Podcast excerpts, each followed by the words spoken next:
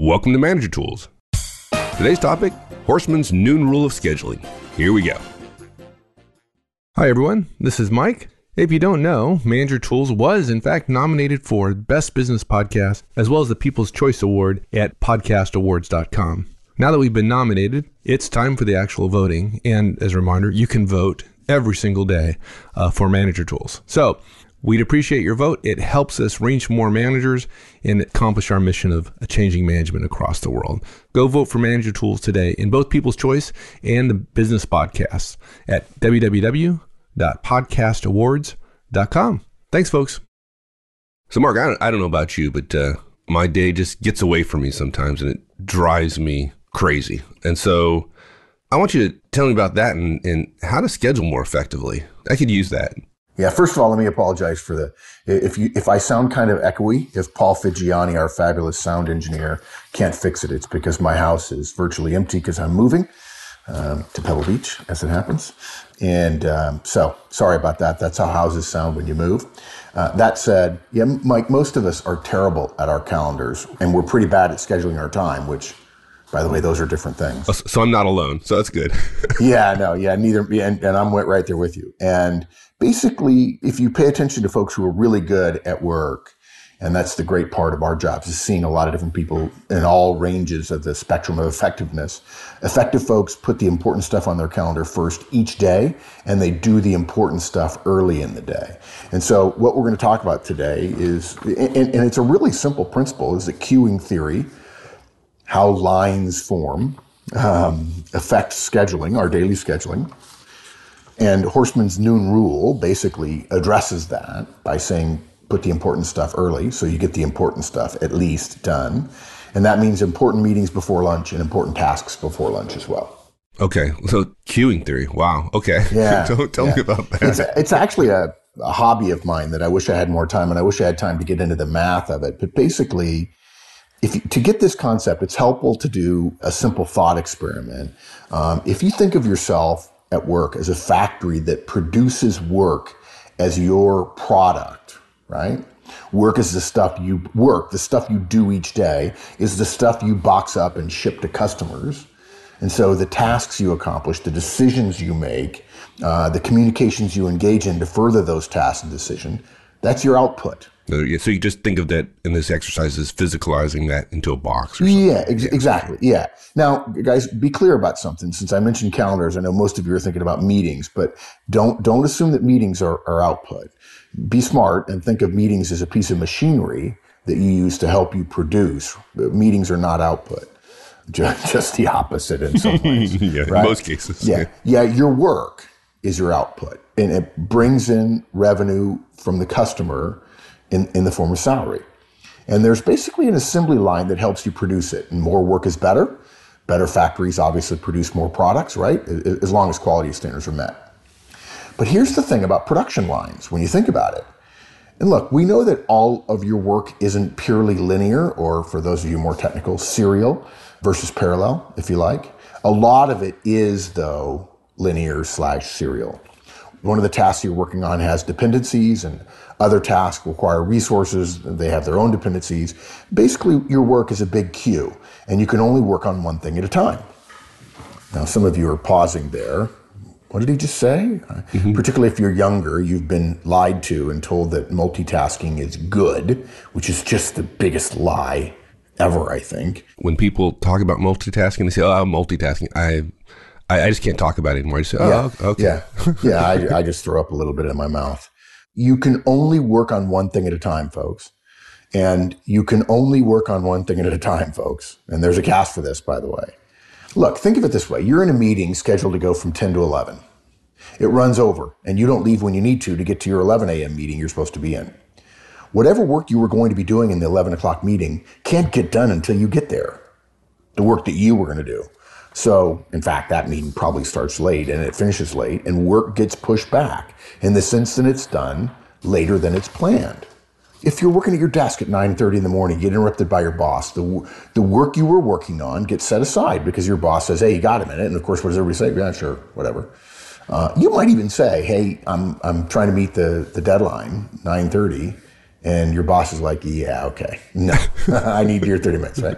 And so she leaves 30 minutes later, and you're, you look, you're smart enough to say to her, hey, I was on track to meet the 9:30 until you interrupted, boss. Oh, is it okay if I get, yeah, is it okay if I get to you in 30 minutes? And she's cool, so she says, yeah. But even if she says cool, regardless, the work isn't getting done. It won't be on time.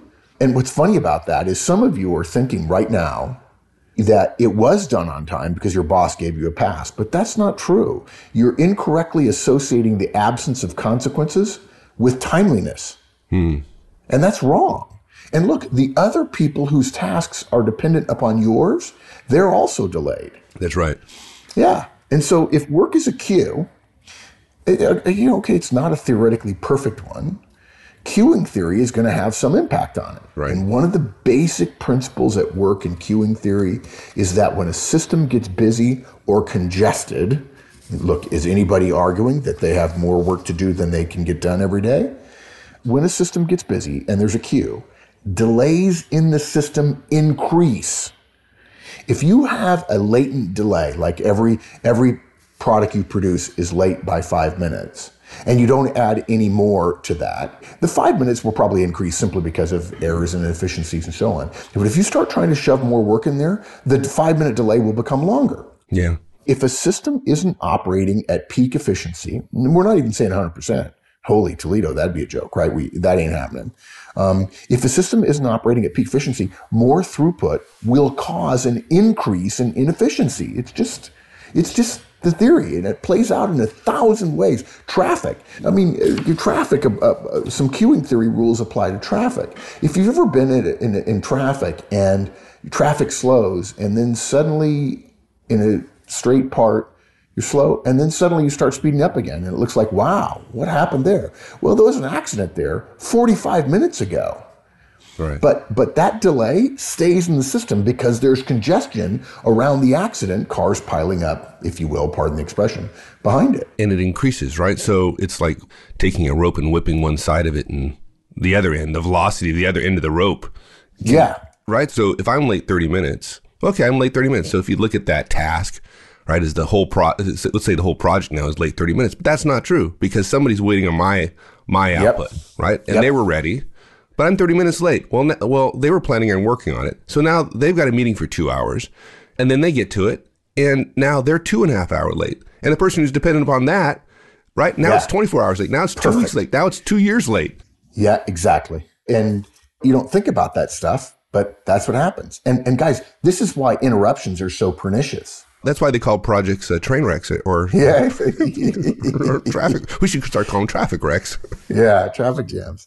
Yeah, interruptions are so terrible because each one of them is harmless, but they all end up being deadly in the sum total of them. Look, what this means, guys, is if you have a lot to do in the morning and you get behind and you still have more to do in the afternoon, uh, duh, of course, everybody does. Everybody, everybody brags and then complains at the same time about being busy. If you have a lot to do in the morning and you get behind and then you have more to do in the afternoon, you're only going to get further behind that afternoon. And so, to your point, Mike, earlier, if you've ever felt, guys, like you've lost control of your day and you couldn't get it back after a certain point, that's just queuing theory. It's normal. And it's nearly an impossible force to fight the more throughput there is, meaning the later in your day it is and the more work you're trying to get done. And everybody hates those kind of days. And so the question becomes if queuing theory is going to affect us, if our work is fundamentally serial in nature, with some exceptions, if we've got dependencies, then the question is how do we solve it?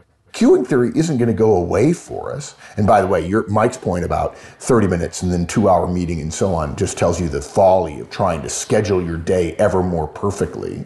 It's just ludicrous. That's why these back to back to back meetings things are, are dumb. It doesn't work. Queuing theory is going to, going to wreck them. So the question is, how do we solve the problem? Yeah, it's like I'm just getting ready to go go back to bed and curl up Yeah, into a fetal position. Yeah, because that's the effective manager solution. Go back to go. bed, right? Yeah. And so that's where, oh, I don't know, it was 15, 16 years ago, I started advising my coaching clients about my noon rule, Horstman's noon rule. And basically, the amount of effort it takes to get a bad day back on track increases the longer you wait. And, and guys, look, we all get less effective the longer we go in a day. I've heard a lot of things lately that say decision making and self restraint are like muscles we use during the day. Uh, and they tire and they wear out. I'm, I'm not sure I understand that and buy that totally, although my experience does tend to suggest that. Uh, I, I haven't seen the data.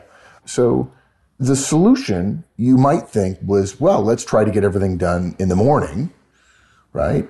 And that's not wrong in principle, but it doesn't work. What you're basically doing is it's the old joke about putting five pounds of crap in a two pound bag. It's just it's an old problem, and you're not going to get there. But, but look, we know something else too. We know that we never ever get all of our work done. And if you put all this stuff together, the problem resolves really quickly. What work should be getting done? Uh, and by the way, that's that. What work should be getting done? And we use the word "should" rarely around here, but uh, if you're going to apply some moral um, judgment to something, it ought to be about the work we choose to do and the work we choose not to do. And that's one of the five most important questions we ask ourselves every day. And the people who answer it more effectively, their value is enormous. But look, the only solution is if we're going to have a queuing theory problem every day, we have to get the most important work done first or start doing it so that the delays that happen will cause us, if we try to get it done by noon, we'll end up getting it done by the end of the day. Hmm. Okay. So Horstman's noon rule of scheduling is if it's important, schedule it to be done before noon.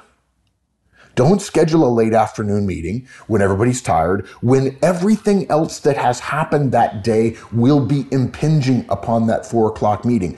Don't do it, guys. It doesn't work. That four o'clock meeting is, even if it's important, will get dinged by other stuff that'll happen during the day. And you'll discover that meetings that are scheduled at three or four are much more likely stepped on than meetings that are scheduled at nine. Now, should I get all depressed about the fact that I'm going to miss a bunch of noon deadlines?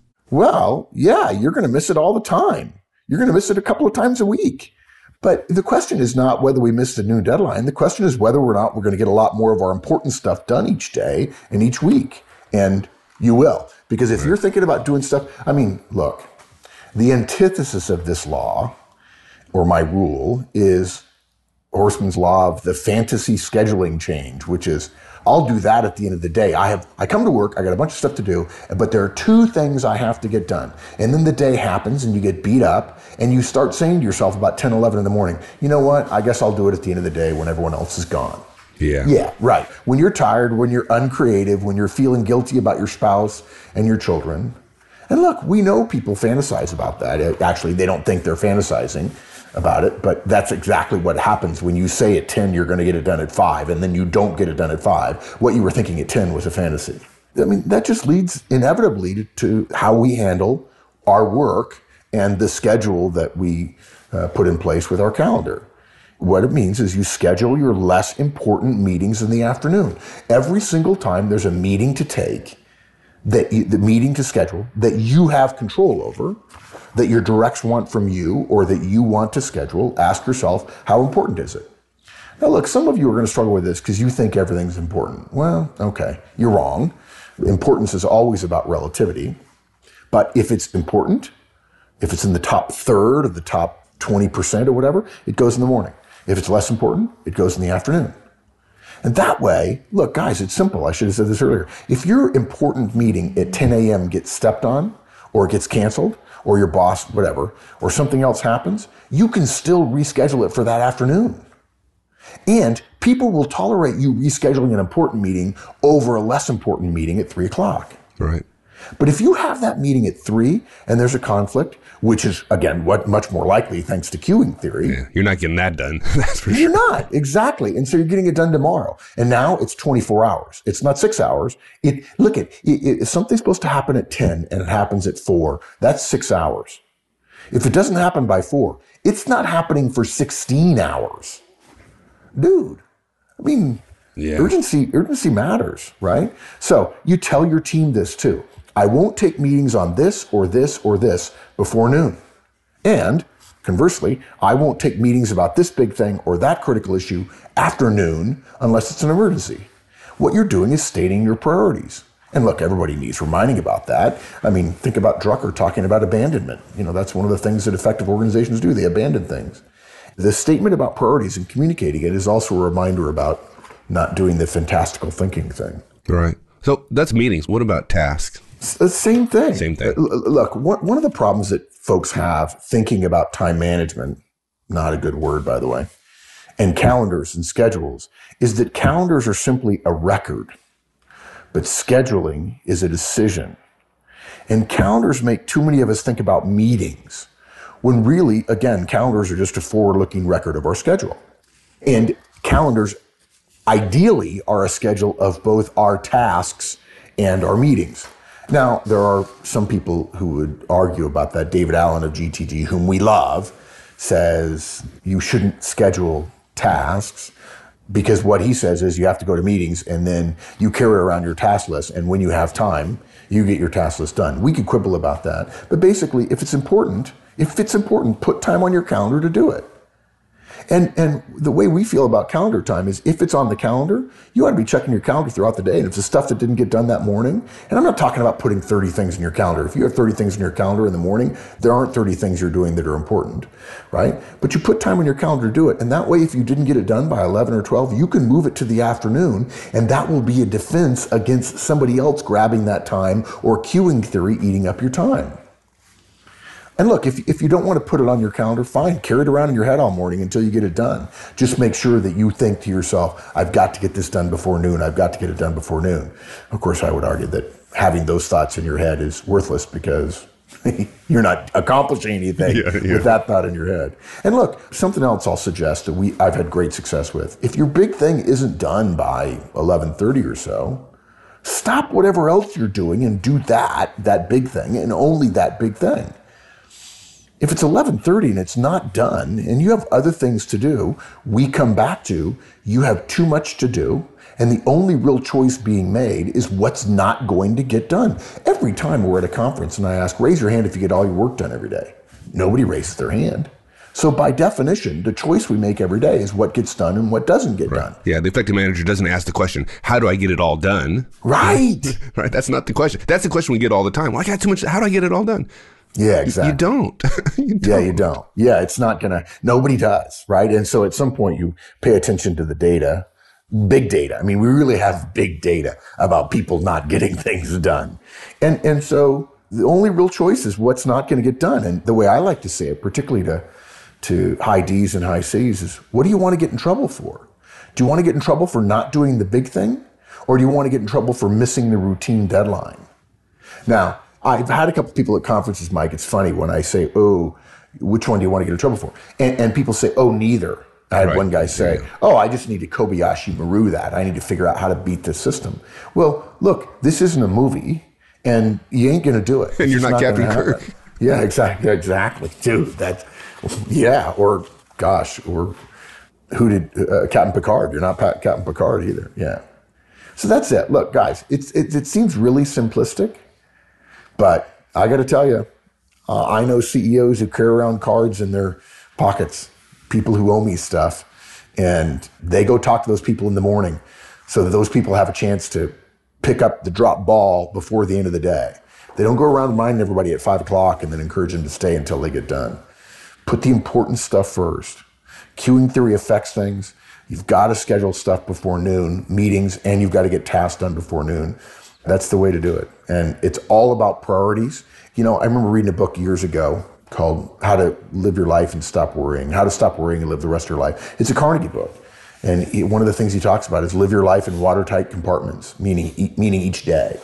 And the goal is to get a lot of stuff done each day. And you prioritize, and then you work to your priorities. It's the old thing of you plan your work and you work your plan.